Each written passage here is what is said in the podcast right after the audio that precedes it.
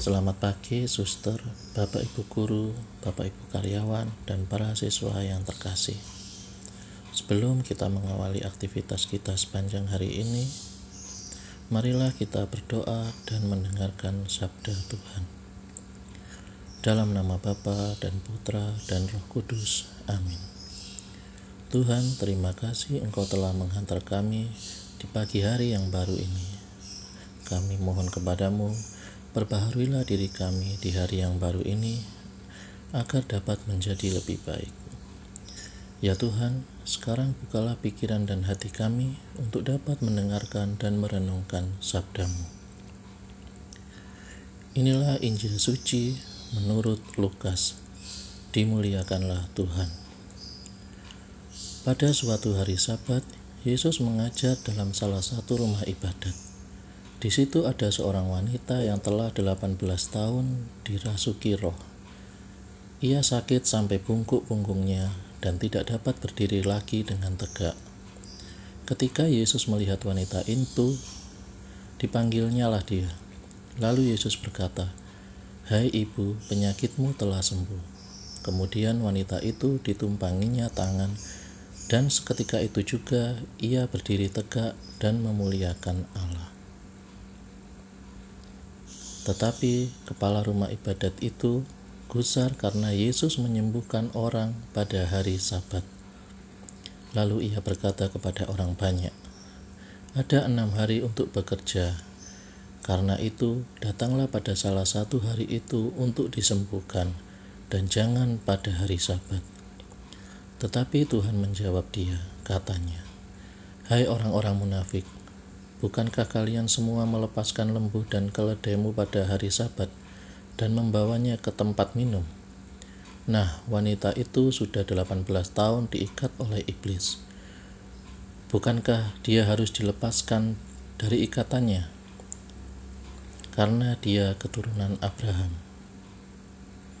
Waktu Yesus berkata demikian, semua lawannya merasa malu, sedangkan orang banyak bersuka cita karena segala perkara mulia yang telah dilakukannya. Demikianlah Injil Tuhan. Terpujilah Kristus. Suster, Bapak Ibu guru, Bapak Ibu karyawan, dan para siswa yang terkasih, Hari Sabat adalah hari yang sakral bagi orang Yahudi. Namun mereka mengartikan kesakralan Sabat itu secara berlebihan, sehingga tidak seorang pun diperbolehkan melakukan suatu kegiatan pada hari itu, sekalipun untuk menyembuhkan orang sakit.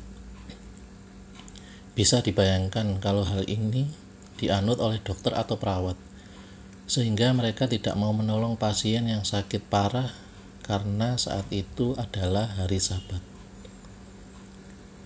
Yesus memberikan wawasan berbeda tentang hari Sabat. Pada hari itu, dia menyembuhkan perempuan bungkuk punggungnya karena dirasuki roh jahat selama 18 tahun. Kepala rumah ibadat kemudian melontarkan protes. Yesus menjawab dengan menekan masalah melepaskan dan dilepaskan. Artinya, hari Sabat ada untuk melepaskan dan memerdekakan, bukan untuk mengikat dan membelenggu. Perbuatan baik tidak mengenal libur. Peraturan semestinya dibuat untuk mempermudah pelayanan, bukan untuk menghambat atau membatasinya. Marilah kita mengikuti jejak dan keteladanan Tuhan Yesus dia mementingkan menolong orang lain daripada mematuhi peraturan yang membelenggu.